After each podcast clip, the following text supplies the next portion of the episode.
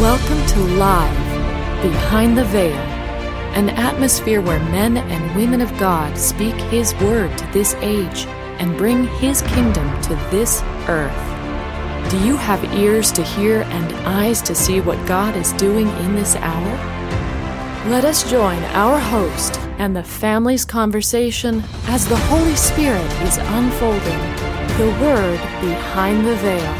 Christ Himself gave the apostles, the prophets, the evangelists, the pastors, and teachers to equip his people for the works of service, so that the body of Christ may be built up. Hello, I'm Ron, your host, and this podcast is part one of a two part series that will attempt to touch on what is in the heart of a true prophet today. In this day of restoration, we are not only going to see the New Testament prophet restored, but we will see a kingdom prophet.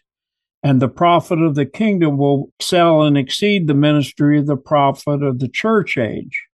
Ephesians uh, uh 4 11, these were gifts that were brought from Christ by the cross for all of us.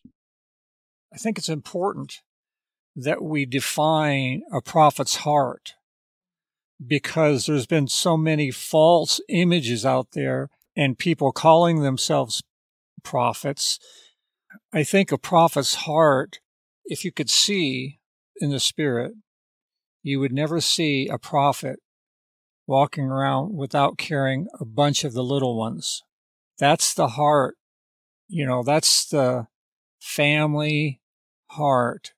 That's the one that stands and cries cries out for people unseen. In fact, I think a lot of the prophets quote ministry or expression is unseen. It's behind the scenes. You know, there are those that go, wow, you know, I have all this great perception and revelation. I really must, it must be something. And they don't realize that there's been men of God that have been fighting principalities and powers and holding before the Lord so that they could come into something. To me, that's that's the heart of a prophet is he's not the one that's out there necessarily thus saith the lord and all this kind of stuff.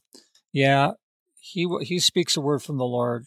That's such a small part of what he does 24/7 the heart of a prophet is imparted to him by virtue of the cross of Christ. Exactly. And that's one of the, you might say, the preempting qualifications. If there is a qualification to be a prophet, the first one would be to have the work of the cross in his life. That's really important because the heart of a prophet aches for the cries of the people. He yep. can hear. He's not deaf. He not only hears from God, but he hears from the people. A real prophet like Christ will be moved with compassion.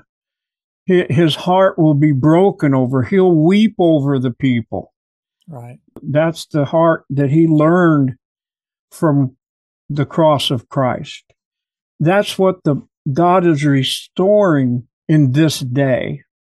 But the prophet is a creator too. And he creates, creates the family, creates the kingdom. He, he hears with one ear and speaks of what the Father is leading him to be a creator to do. Right. And you can't create without compassion. You, right. you can't create something that's not alive in your heart.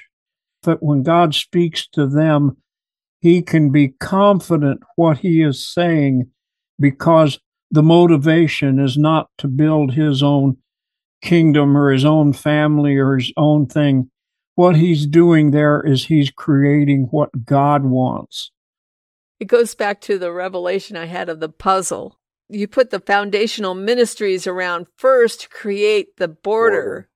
the way that you're going to function. It gives you the whole foundation of the puzzle. But then as you put the pieces in and everybody becomes what they're supposed to be in the Lord, then suddenly the that whole um, border doesn't mean anything anymore. It's just p- part of the puzzle. Mm-hmm.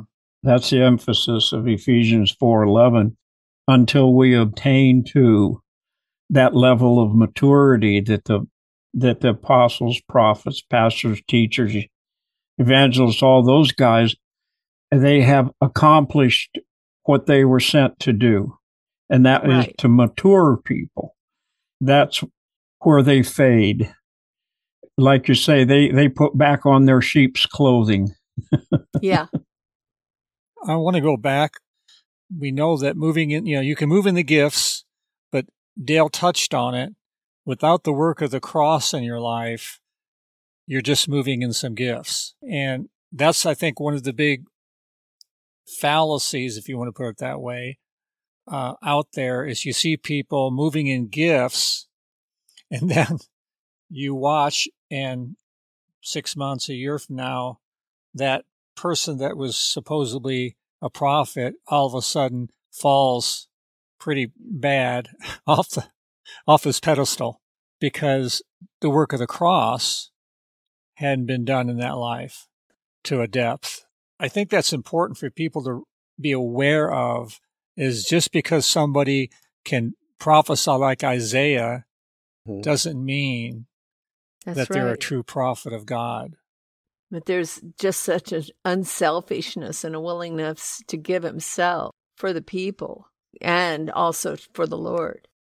You might start out having an ambition to be a prophet, or even you have a word prophesied over you to be a prophet, and you're zealous, and there's nothing wrong with that. You should, you know, reach in to do that.